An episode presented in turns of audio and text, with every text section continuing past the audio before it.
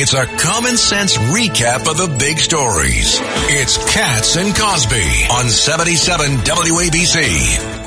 Breaking news, WABC. And tonight on Cats and Cosby, again, airstrikes happening as we speak in Syria and Iraq. Now, we're just coming in from the White House that the U.S. informed the Iraqi government prior to the strikes. Well, joining us to talk about all of this is Congressman Mike Lawler of the great state of New York. Congressman, uh, in the studio, we also have Ed Cox, we have Judge Richard Weinberg, and Governor David Paterson. Your reaction to this big news that at least there's some response to the deaths of our three U.S. servicemen and women. Well, you know, it's long overdue. Uh, since the terrorist attack on October 7th, there's been over 150 attacks on U.S. military bases and personnel throughout the Middle East. And when I was in Israel back in November, meeting with uh, Prime Minister Netanyahu and Ambassador Lew uh, and our folks uh, over there in Tel Aviv, you know, we raised this issue about the need to respond. Iran is the biggest state sponsor of terror. They fund Hamas 93% of their budget, Hezbollah, the Houthis, uh, and other terrorist proxies uh, that they use to attack and undermine the United States, Israel, and our allies around the globe. It's not just about military strikes. The, the administration needs to sustain that. They need to widen that. Uh, but I will say, I passed a bill in uh, the the fall after the October 7th terrorist attack to go after the illicit oil trade uh, by Iran. This is what they are using to fund the terrorist attacks. We need to pass the SHIP Act. We passed it through the House. The Senate, Chuck Schumer, has been sitting on it since the fall. It needs to move. We need to implement secondary sanctions on the purchasers of Iranian petroleum. The biggest purchaser is China.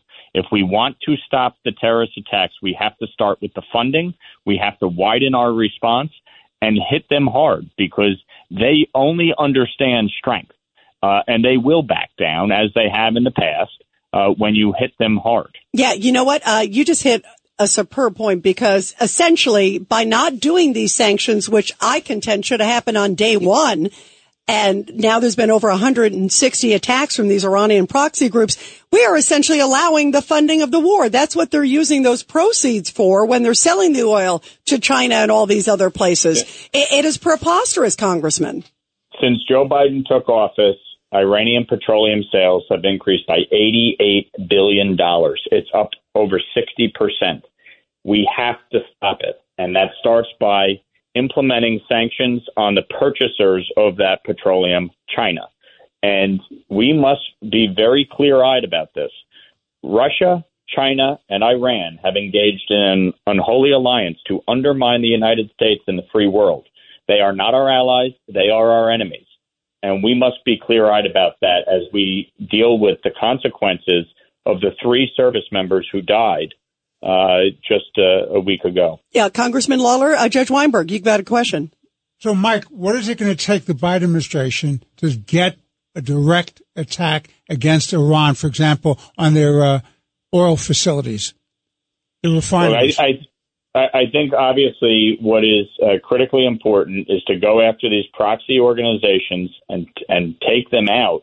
But we have to take out the funding source that has helped provide them the weapons and the capabilities to launch these attacks, whether it's the Houthis in the Red Sea or Hamas and Hezbollah uh, on the on the west and north of Israel. Um, and you know, obviously, we the the administration is going to need to make decisions moving forward in how they are going to deal with Iran. But it starts by dealing with the funding. And cutting that off is critically important. The fact is, as I said, $88 billion in increased revenue to the greatest state sponsor of terror under Joe Biden's watch. It is absolutely an abomination. Uh, Congressman Ed Cox here. Just shifting to another topic. Uh, you've been involved in legislation to lift the cap with respect to SALT deductions. Explain to everybody what that is. Explain. Go, go ahead, Congressman. Ab- absolutely. The state and local tax deduction in the 2017 Tax Cuts and Jobs Act was limited uh, to $10,000, whether you filed single or married filing jointly. Uh, obviously, in a, state, a high tax state like New York, There's no disagreement between us that New York needs to cut spending, cut taxes. We all agree on that. But our folks should not be penalized because of the bad policy decisions uh, by uh, our elected officials and be double taxed at the federal level. And so I have introduced legislation to eliminate the marriage penalty and double it uh, for uh, tax year 23 for married couples. It would lift it from 10,000 to 20,000. It's a common sense measure. Uh, we were able to pass it through the Rules Committee uh, just yesterday, uh, and I'm hopeful that we'll have a vote on the floor uh, this week and enact serious tax reform and tax relief for hardworking middle class families, not just in New York, but across this country. Biden inflation has wreaked havoc.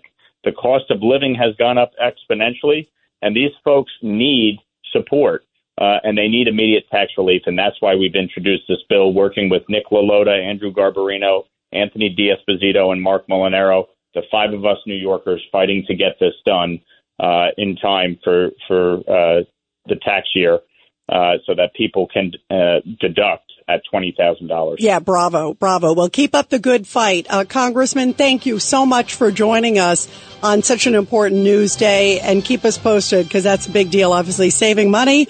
And uh, let's see what happens also if we hear from the president soon about these major strikes, but little too little too late and who knows where. Uh, and who knows if any of them hit anything other than an empty warehouse. We don't know that or at this point. Tent. Or an empty tent at this point. We don't know. Congressman, thank you very much. We love having you on. Thank you. Thanks for having me.